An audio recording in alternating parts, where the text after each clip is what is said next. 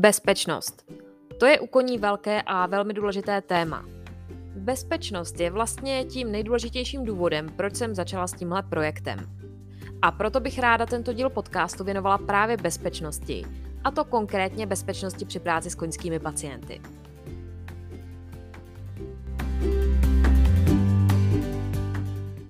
Vítám vás u dalšího dílu podcastu s názvem Pozitivně k veterináři. Já se jmenuji Kateřina Junghanzová, jsem veterinární lékařka a dříve jsem se zaměřovala na medicínu koní, ošetřovala jsem koně jak na klinice, tak i v terénu a kromě toho jsem pořádala ještě různé vzdělávací akce, různé semináře, přednášky a také jsme s kolegyní pořádali kurz první pomoci pro koně, což byla asi taková největší akce. Já, protože jsem teďka dlouhodobě v zahraničí, tak jsem tyhle ty svoje aktivity musela přerušit, ale pokud máte zájem o kurz první pomoci, tak eh, kolegyně doktorka Kamila Reta ho pořádá dál, takže, takže pravděpodobně bude vypisovat nějaké další termíny. Takže já jsem se během své kariéry věnovala převážně medicíně koní, hlavně té akutní a potom vzdělávání. Před pár lety ale bohužel dlouhodobé onemocnění tuhle tu moji kariéru ukončilo a tak jsem musela přemýšlet, co budu dělat dál, co mi zdraví dovolí. No a tak jsem se nakonec rozhodla, že zůstanu u toho vzdělávání. Založila jsem si nový web, na kterém publikuju různé články, také píšu články například pro Equichannel. A moje hlavní téma, kterému se věnuji, je takové napůl veterinární a napůl se týká tréninku nebo chování koní, protože já jsem se rozhodla tyhle dvě věci spojit a věnovat se tomu, jak udělat z veterinárního ošetření pro koně, ale potenciálně i pro toho člověka, ať už se jedná o majitele nebo i veterináře, příjemnější a méně stresující zkušenost, protože já jsem se během své praxe velmi často setkávala a samozřejmě i předtím, když jsem ještě docházela jako dítě ke koním a viděla jsem, jak tam třeba probíhá nějaké to veterinární ošetření ve stájích, tak já jsem se setkávala relativně často, bych řekla, s koňmi, kteří nemají rádi veterináře. A já jsem to pokládala do určité doby za takový jako přirozený výsledek toho, že ti koně se s těma veterinářema setkávají, protože samozřejmě od těch veterinářů se ti koně málo kdy dočkají něčeho dobrého, takže je to logické, že eh, se počase třeba začnou tomu ošetření bránit. Ale potom jsem se o tuhletu problematiku začala více zabývat, pokud jste četli nějaké moje předchozí články nebo slyšeli nějaké předchozí díly mého podcastu, tak tam už jsem to řešila a já jsem se začala před několika lety zajímat o moderní metody tréninku zvířat, o teorii učení a v podstatě to byl takový moment, kdy já jsem začala o chování koňských pacientů přemýšlet trochu jinak. Velkou inspirací mi byla iniciativa, kterou před pár lety publikovala BEVA, British Equine Veterinary Association, a ta iniciativa se jmenovala Don't Break Your Vet, nerozbíte si svého veterináře a byla zaměřená právě na bezpečnost při práci s koňskými pacienty. Bylo to takových několik krátkých videí, kde doktorka Gemma Pearson ukazovala, jak eh, zacházet s takovým potenciálně problematickým nebo složitějším pacientem, složitějším z hlediska chování. A z velké části to je taky o tom učení. Já už jsem to tady zmiňovala v některém z předchozích dílů podcastu a určitě i v některém z předchozích článků, že já osobně jsem během své praxe identifikovala takové dva nejdůležitější důvody, proč ti koně nemají rádi veterináře nebo proč se brání veterinárnímu ošetření a ten první důvod je stres a ten druhý důvod je proces učení. A tyhle dva aspekty mají zásadní vliv na tu bezpečnost při práci s koňskými pacienty. Co už jsem také několikrát zmiňovala, ale zmíním to tady ještě jednou, protože mně to přijde velmi zajímavé, je to, že podle jedné studie, která byla publikovaná ve Velké Británii a která taky vyšla pod hlavičkou BEVA, tak podle téhle studie je povolání koňského veterináře vůbec nejnebezpečnější civilní profesí. Mě to docela taky překvapilo, protože bych si představila rozhodně nebezpečnější profese. Ale ta studie byla založená na dotazníku, kde eh, vlastně se dotazovali na počet pracovních úrazů za kariéru a ta čísla mluví jasně. Já jsem vám odkaz na tuhle studii zase dala i do článku k téhle epizodě podcastu, který můžete najít na mém webu. Když se nad tím tak zamyslíme, tak co je vlastně důvodem toho vysokého rizika zranění, ať už koňských veterinářů, nebo samozřejmě i ostatních osob, které v tu chvíli se kolem toho koňského pacienta pohybují. Tak jednak samozřejmě je důvodem práce s koňmi sama o sobě. Koně jsou velká a silná zvířata, pořád mají zakódovaný ten útěkový reflex a spousta z nich dokáže citlivě a rychle reagovat.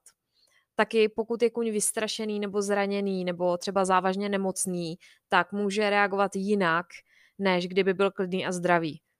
Pokud je kuň ve stresu, tak eh, samozřejmě je větší pravděpodobnost, že se té manipulaci bude bránit nebo že se bude snažit utéct, než kdyby byl v pohodě a kdyby ho nic nebolelo. Tak to je ten jeden důvod. Samozřejmě práce s takhle velkými zvířaty, která se relativně snadno vystresují, tak v sobě nese ten potenciál nebezpečí sama o sobě. Dalším důvodem je něco, co bych nazvala takovou nedostatečnou připraveností, jak veterinářů, tak i majitelů nebo ošetřovatelů na možné komplikace při zacházení s koňskými pacienty. Když si to tak vezmete, tak všechna ty potenciálně nebezpečná povolání, jako jsou třeba hasiči, nebo policisté, nebo dejme tomu třeba vojáci, záchranáři a další osoby, které mají ty občasné nebezpečné situace téměř v popisu práce, tak jsou ale pro tyhle situace odpovídajícím způsobem vyškolení. Předpokládám, že asi nikdo nepošle do akce, dokud si není jistý, že tyhle krizové situace zvládnou. U nás, u veterinářů, ale v podstatě je to podobné u všech dalších osob, které zacházejí s koňmi, tak je tahle situace jiná. Pokud eh, se budu bavit konkrétně o veterináři, tak my jsme vyškolení, vzdělaní na to, abychom zvládali krizové situace v podobě akutního onemocnění anebo zranění koně. My rozumíme nejrůznějším zdravotním problémům koní, víme, jak postupovat při poskytování první pomoci koním, Víme, jak postupovat v případě nějakého akutního onemocnění, v případě třeba operace koně, komplikací operace koně a tak dále. Ale často nám chybí vzdělání týkající se zacházení s nespolupracujícím a potenciálně nebezpečným pacientem. Protože tohle se běžně na univerzitách ještě příliš nevyučuje. A my jsme třeba měli nějaké předměty jako etologie zvířat nebo poruchy chování zvířat, ale Samozřejmě dozvěděli jsme se tam zajímavé informace, nebo aspoň mě to eh, vždycky zajímalo tyhle věci, takže pro mě ty předměty byly zajímavé. Ale ta návaznost na tu práci potom s těmi zvířecími pacienty tam příliš nebyla. Jo, nebyly to úplně takové ty praktické informace, kde byste se naučili, jak zacházet třeba s koněm ve vysoké hladině stresu. A nebo třeba takové to defenzivní uh, zacházení s agresivním psem a podobně. Samozřejmě, jak jsme procházeli těmi klinikami, tak jsme probírali i fixační techniky, ale ty vám ve chvíli, kdy máte to zvíře tak agresivní nebo tak vystresované, že se k němu sotva můžete dostat, tak eh, vám jsou většinou na nic. Jo, takže já v tomhle tématu vnímám ještě trochu takové vákuum. Ale zase, abych to uvedla na pravou míru, tak eh, protože se asi většina koňských veterinářů, včetně mě, rekrutovala z řad jezdců a lidí od koní obecně, tak Eh, většina z nás dokáže v praxi při zacházení s koňskými pacienty využít zkušenosti, které nabili v průběhu svého předchozího života s koňmi. A to je super, protože když si to tak vezmete, tak naše schopnost důkladně ošetřit nebo vyléčit koně nebo jiného zvířecího pacienta dost často záleží na tom, do jaké míry jsme schopní toho pacienta přesvědčit ke spolupráci. Zejména, když je potřeba provést nějaký nepříjemný úkon a nebo nějaké to ošetření provádět opakovaně. Ale je pravda, že pokud eh, se setkáme s nějakým tím problematickým pacientem z hlediska chování a chceme vyřešit ten jeho problém, nebo třeba nás majitelé požádají, jestli bychom jim nějakým způsobem nepomohli, neporadili s tím uh, jejich zvířetem, aby ta návštěva veterináře nebyla pro ně taková noční můra i pro to zvíře, tak ty informace tam často chybí. Já velký nedostatek vidím v tom, že jak veterináři, tak majitelé koní, ošetřovatelé a další osoby, které se mohou dostat do kontaktu s tím koňským pacientem, tak dostatečně nerozumí tomu procesu učení a tomu, co a jak se kůň učí během veterinárního ošetření a vlastně do jaké míry my jsme sami součástí toho problému. Jo, protože my si vlastně často neuvědomujeme, že naším chováním nevědomky učíme koně nespolupracovat nebo jakékoliv další zvíře nespolupracovat.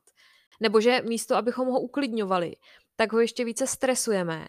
A to jeho chování, které je z našeho pohledu nějak nepřijatelné, nežádoucí nebo nebezpečné a které my se snažíme potlačit, tak v podstatě nevidíme tu souvislost, že to chování zvířete je odpovědí na nějaké určité naše chování nebo na naší řeč těla a na náš přístup ke zvířeti a tak podobně. Ale to už zase zabíhám někam jinam. Tohle je jiný příběh.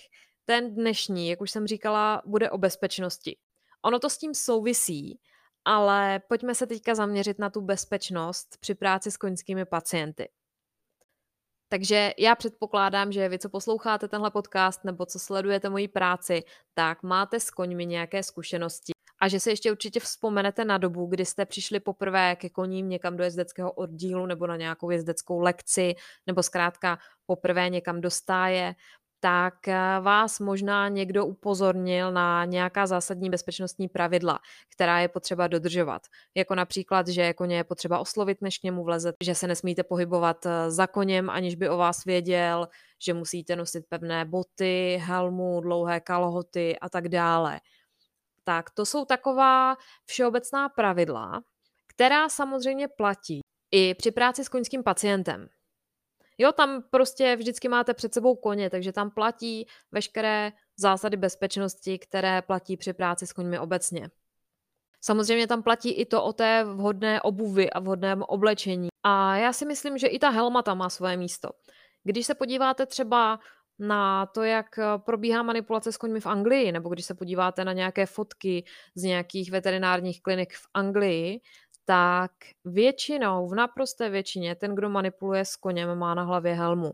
I když je to třeba veterinární technik, který toho koně předvádí v klusu při diagnostice kulhání a tak dále, má na hlavě helmu. Já jsem při výkonu své práce si vzala helmu vlastně akorát jednou, když jsem odebírala hřebce pro účely umělé inseminace a měli jsme tam mladého hřebce a nevěděli jsme, jak skočí na ten fantom a jestli to půjde a, a jak moc to bude bezpečné. No tak jsem si vzala helmu, protože jsem nechtěla, aby mě ten hřebec třeba kopl do hlavy. Nakonec to všechno proběhlo v pohodě a hřebec eh, skočil na toho fantoma úplně jako starý profík. Takže jo, určitě helma se vám může hodit, rukavice se vám mohou hodit. A já si myslím, že určitě není od věci na tyhle ty věci pamatovat třeba i ve chvíli, kdy jdete někde vyprošťovat nebo zachraňovat nějaké koně a tak podobně. Takže to byla taková ta základní pravidla bezpečnosti a teď se podíváme na několik pravidel bezpečnosti, která se přímo vztahují k práci s koňskými pacienty. Ještě než se do toho pustíme, tak vás chci upozornit na to, že to jsou pravidla bezpečnosti při práci s koňskými pacienty, tak jak je vidím já, a že to není něco obecného, vytesaného do kamene, ale jsou to pravidla bezpečnosti, která jsem sestavila pro účely své vlastní praxe, pro kurz první pomoci pro koně a pro svůj online kurz nebo obecně pro svůj vzdělávací projekt s názvem Nekonfliktní ošetření koně. Takže prvním pravidlem je to, že byste měli vždycky věnovat koni, se kterým pracujete plnou pozornost soustředit se na toho koně. Jo, to platí samozřejmě i při jakékoliv práci s koněm. Protože kolik pozornosti tomu koni věnujete, tolik pozornosti při ježdění nebo při jakékoliv jiné práci od toho koně dostáváte. To je jedna věc. Ale při práci s koňským pacientem to má ještě trošku jiný rozměr, protože tam většinou nepracujeme s koněm ve smyslu tréninku, ale tam máme nějaký problém. A my máme často tendenci věnovat pozornost tomu problému a zapomínat na to, že kolem té rány nebo kolem toho onemocnění je prostě ještě ten zbytek koně, který bude reagovat tak jako kůň a bude reagovat tak jako vystrašený kůň, kterého něco bolí. Jo, a my často, pokud jsme majitelé, tak třeba poskytujeme první pomoc tomu koni a do toho mluvíme do telefonu s veterinářem. Jo, a stojíme třeba blízko u toho koně a stojíme k němu zády nebo pokud jsme veterináři, tak samozřejmě platí to samé. Mně se stalo několikrát, že jsem ošetřovala jednoho koně a v druhé ruce jsem držela telefon a na drátě jsem měla majitele dalšího pacienta, ke kterému jsem třeba měla jet. Takže tímhle zbytečně zvyšujete riziko zranění. Proto vždycky věnujte koni, se kterým pracujete, plnou pozornost. Další a velmi důležité pravidlo je to, že byste měli stát ke koni co nejblíž a nebo od něj stát co nejdál. Já vysvětlím, jak to myslím. Pokud ošetřujete koně, pokud pomáháte s tím ošetřením, nebo pokud jako majitel koně držíte, fixujete ho pro ošetření a tak podobně, tak byste ke koni měli stát co nejblíž. Já jsem se s tím velmi často setkávala hlavně u koní, kteří byli nějakým způsobem eh, nespolupracující nebo problematičtí z hlediska chování, takže ti majitelé nebo i ošetřovatelé, veterináři, kdokoliv, se snažili ošetřit ty koně tak, že od nich stáli co nejdál a různě se k ním jako natahovali, aby od nich nedostali kopanec nebo aby je ten kuň nějakým způsobem nezranil a tak podobně. Tohle není cesta, jak zařídit to, aby vás ten kuň nezranil. Často je to právě naopak. Uvědomte si, že když stojíte od koně na délku svojí paže, dál stát nemůžete, protože byste na koně nedosáhli. Takže když chcete toho koně ošetřovat, tak k němu musíte stát nejdál na délku své paže. A pokud stojíte takhle daleko, nebo respektive takhle blízko, tak si uvědomte, že zároveň stojíte v dosahu těch koňských končetin. A další věc je to, že když stojíte takhle daleko a ten kůň po vás třeba kopne nebo hrábne přední nohou, tak ty nohy cestou k vám dostanou pěkný švih a vy dostanete pěknou ránu. Takže natahovat se ke koni, stát od něj co nejdál proto, aby nás ten kůň nezranil, to není cesta, jak se vyhnout zranění. Já tím úplně nemyslím, že byste měli lézt někam pod koně nebo se na toho koně lepit, ale stát vedle toho koně, přirozeně, jako stojíte při jakékoliv jiné manipulaci s koněm, mít uvolněnou řeč těla a ne se ke koni křečovitě natahovat, protože uvědomte si, co mu touhle řečí těla sdělujete. Toho koně to může stresovat, protože neví, o co jde, jako jestli na něj útočíte nebo co. A nebo samozřejmě ten kuň vidí, že se ho bojíte. Tak, druhá část tohohle pravidla, proč máte stát od koně co nejdál, to platí v případě, že koně neošetřujete a že při tom ošetření neasistujete a že tam nejste vlastně vůbec potřeba. Mně se tohle stávalo hrozně často, hlavně v terénu. Když bylo kolem víc lidí a ten kuň se třeba zranil a všichni chtěli vidět, jak to vypadá, ta rána a co se s tím dělá a tak podobně. A tak mě obestoupili v takovém hloučku a teď, kdyby se cokoliv stalo, kdyby třeba ten kůň byl ve vážném stavu, by ztratil hodně krve a zavrávoral by, upadl by, nebo kdyby chtěl kopnout a tak dále, tak já bych neměla kam uhnout. A tahle situace je celkem nebezpečná. Samozřejmě čím víc lidí se kolem toho koně pohybuje, tak tím víc lidí potenciálně riskuje zranění.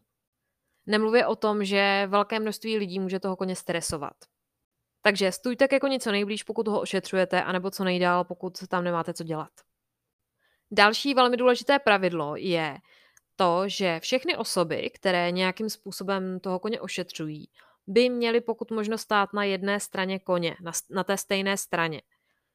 Tohle neplatí ve chvíli, kdy se víc osob na stejnou stranu koně nevejde, když třeba ošetřujete oko koně nebo když ošetřujete malé hříbě, malého poníka a tak podobně. Ale jinak eh, se ho snažte dodržovat, protože pro toho koně to ošetření může být nějakým způsobem nepříjemné a prostě ta hladina stresu už vystoupá natolik, že ten kuň bude mít potřebu třeba někam uskočit a nebo se něčeho lekne, tak ať si nemusí vybírat, na koho z vás skočí. Jo, ten kuň většinou bude mít tendenci ustoupit od toho tlaku nebo od toho nepříjemného podnětu, který mu způsobuje ten veterinář. A je dobré, když tam, kam ten kuň chce uskočit nebo ustoupit, tak eh, nestojí nějaká další osoba. Takže všechny osoby pokud možno na stejné straně koně. Další velmi důležité pravidlo, já jsem vybrala jenom velmi důležitá pravidla, je to, že vedle koňského pacienta byste neměli klečet, ani sedět, ani dřepět, ani, já nevím, sedět na židli, ani nic podobného. Já vím, že to často svádí, hlavně když je to malý poník, nebo je to hříbě, nebo když je to třeba ležící pacient, pacient celkové anestézii, tak ono to často ani jinak udělat nejde. Já bych řekla, že jsou výjimky, ale člověk musí počítat s tím, že to riziko je prostě větší. Takže obecně si pamatujte, že vedle koňského pacienta byste vždycky měli stát a pokud potřebujete třeba ošetřit zranění, které je na spodní straně končetiny nebo někde na břiše a tak podobně, tak se k tomu prostě ohněte. Můžete pokrčit nohy, ale nedřepejte si, ani si neklekejte, ani se nesedejte, protože v takové pozici nestihnete dost rychle vyskočit, pokud se něco stane. Další důležité pravidlo, které se týká bezpečnosti, i když se to možná nezdá, je to, že byste se měli snažit připravit si všechno potřebné před začátkem úkonu. Koně nejsou zvířata, která by oplývala úplně nekonečnou trpělivostí. Zejména ne pokud jsou ve stresu, pokud jim něco je nebo pokud jsou zranění. A čím déle to ošetření trvá, tím je většinou ta hladina jejich stresu vyšší. A to, že zjistíte, že vlastně vám chybí nějaká dost zásadní věc pro to ošetření a teď ji hledáte a teď ten kůň už tam čeká, někdo ho tam drží, tak to samozřejmě moc k té bezpečnosti a hladkému průběhu ošetření nepřispívá. Dalším pravidlem je to, že byste se měli snažit udělat všechno pro udržení nízké hladiny stresu pacienta. O tomhle by se dalo mluvit hodiny. Pokud vás zajímá stres, tak vám doporučuji projet si předchozí díle mého podcastu. Projet si předchozí články, které jsem napsala. A určitě se tam dozvíte spoustu a spoustu informací. Já téma stresu velmi dopodrobná rozebírám v projektu s názvem Nekonfliktní ošetření koně. Teď momentálně po dobu, co jsem v zahraničí, není možné zakoupit online kurz s názvem Nekonfliktní ošetření koně, ale napsala jsem několik článků, které se týkají tohoto tématu a určitě je to taky dobrý zdroj informací. Takže o stresu u koní by se dalo mluvit hodiny a hodiny, na to by nám opravdu jeden díl podcastu nestačil, ale pokud bych to měla schrnout v souvislosti s tou bezpečností, tak bych tomu řekla to, že vystresované zvíře není zvíře, se kterým je bezpečné pracovat. Další důležité pravidlo je používat fixační techniky správně a s rozumem. Na většinu veterinárních úkonů musí být kůň nějakým způsobem zafixovaný. Většina veterinářů by asi nesouhlasila s tím, kdyby ošetření probíhalo úplně ve volnosti, i když samozřejmě pokud se zajímáte o cooperative care a o to, jak naučit koně spolupracovat při ošetření, tak víte, že je možné spoustu úkonů udělat úplně ve volnosti za dobrovolné spolupráce koně, ale i ve chvíli, kdy vy tohle toho koně učíte, ale jste ještě někde v procesu toho tréninku, nejste zdaleka ještě u jeho konce a ten kůň to ještě tak zdaleka dobře neumí, tak třeba v případech, že je potřeba toho koně akutně ošetřit, je vždycky bezpečnější toho koně nějakým způsobem zafixovat. Jako fixaci si můžete představit třeba dobře padnoucí ohlávku a k ní připnuté vodítko. To je asi taková nejmenší, nejjemnější metoda fixace. Pak samozřejmě existují různé další, zvednutí končetiny nebo nasazení tzv. fajfky nosního skřipce a tak podobně. Tady je důležité si uvědomit, že i když víte, že ten kůň bude klást odpor, tak není vždycky žádoucí, aby na něj pro jistotu 10 minut před začátkem toho ošetření naskákalo 10 lidí a samozřejmě to přeháním, jo, obrazně řečeno, a zafixovali ho tak, že se ten kůň nebude moc skoro ani pohnout. Většina koní, kteří nemají rádi veterináře nebo se nějakým způsobem brání těm veterinárním úkonům, tak eh, co jsem vypozorovala v praxi, tak se ani tak nebrání tomu samotnému úkonu, jako spíš té fixaci. Takže nesprávně provedenou nebo nadměrnou fixací můžete koně hodně vystresovat a ten úkon si hodně znesnadnit. Na druhou stranu zase, pokud ta fixace bude trvat dlouho, tak riskujete to, že ten kůň se na ní postupně zvykne. Zvykne si na tu hladinu té fixace nebo na tu hladinu toho tlaku, kterým na něj působíte. Takže fixační techniky používat správně a s rozumem a méně je často více v tomhle ohledu. Dalším důležitým pravidlem, které by taky asi vydalo na celou knihu, je to, že byste si měli být vědomí toho, aspoň rámcově, co koně při ošetření učíte. Zase to je něco, čemu se dopodrobna věnuji v projektu Nekonfliktní ošetření koně, ale taky jsem na toto téma napsala několik článků, takže tady bych to jenom schrnula. I když jste to ode mě slyšeli určitě milionkrát, tak to uslyšíte po milion první. Koně se učí i při veterinárním ošetření. A to, že se kůň tomu ošetření brání, je často výsledek nevědomého tréninku. To je často naučené chování, které je právě spojené s tím stresem. A výsledkem je kůň, který nemá rád veterináře. Takže ten proces učení pracuje neustále. A on může pracovat buď pro nás, pokud víme, co koně učíme a co chceme naučit při tom ošetření, že ho třeba chceme naučit klidně stát, a nebo může pracovat proti nám. Dalším pravidlem je to, že určitě byste neměli pravidla bezpečnosti porušovat jen proto, že spěcháte nebo že jste unavení nebo že se vám zrovna nechce toho koně vést až na to místo, kde je dostatek prostoru na to ošetření a kde to ošetření bude probíhat bezpečně, ale musíte projít venkem a dneska tam prší a je bahno a nevím co a vám se prostě nechce, tak to ošetření zkusíte udělat někde v nějakém stísněném prostoru a tak podobně. Nedělejte to, nevyplatí se to. Poslední pravidlo, které jsem tady pro vás vybrala, je to, že když už se něco stane, když se stane nějaká nehoda, když prostě někdo přijde ke zranění nebo cokoliv, tak tu situaci analyzujte. Pokuste se zjistit, co se stalo a jak by se tomu dalo pro příště předejít. Já chápu, že při práci s koňmi se prostě nedá myslet na všechno a že se nedá ani dodržováním všech možných i nemožných pravidel bezpečnosti předejít všemu. Koně jsou zvířata, která reagují velice rychle, když se něčeho leknou, a nebo když jsou ve velkém stresu a jenom čekají, co se kde šustne a nebo co se kde myhne, aby to spustilo tu jejich útěkovou reakci.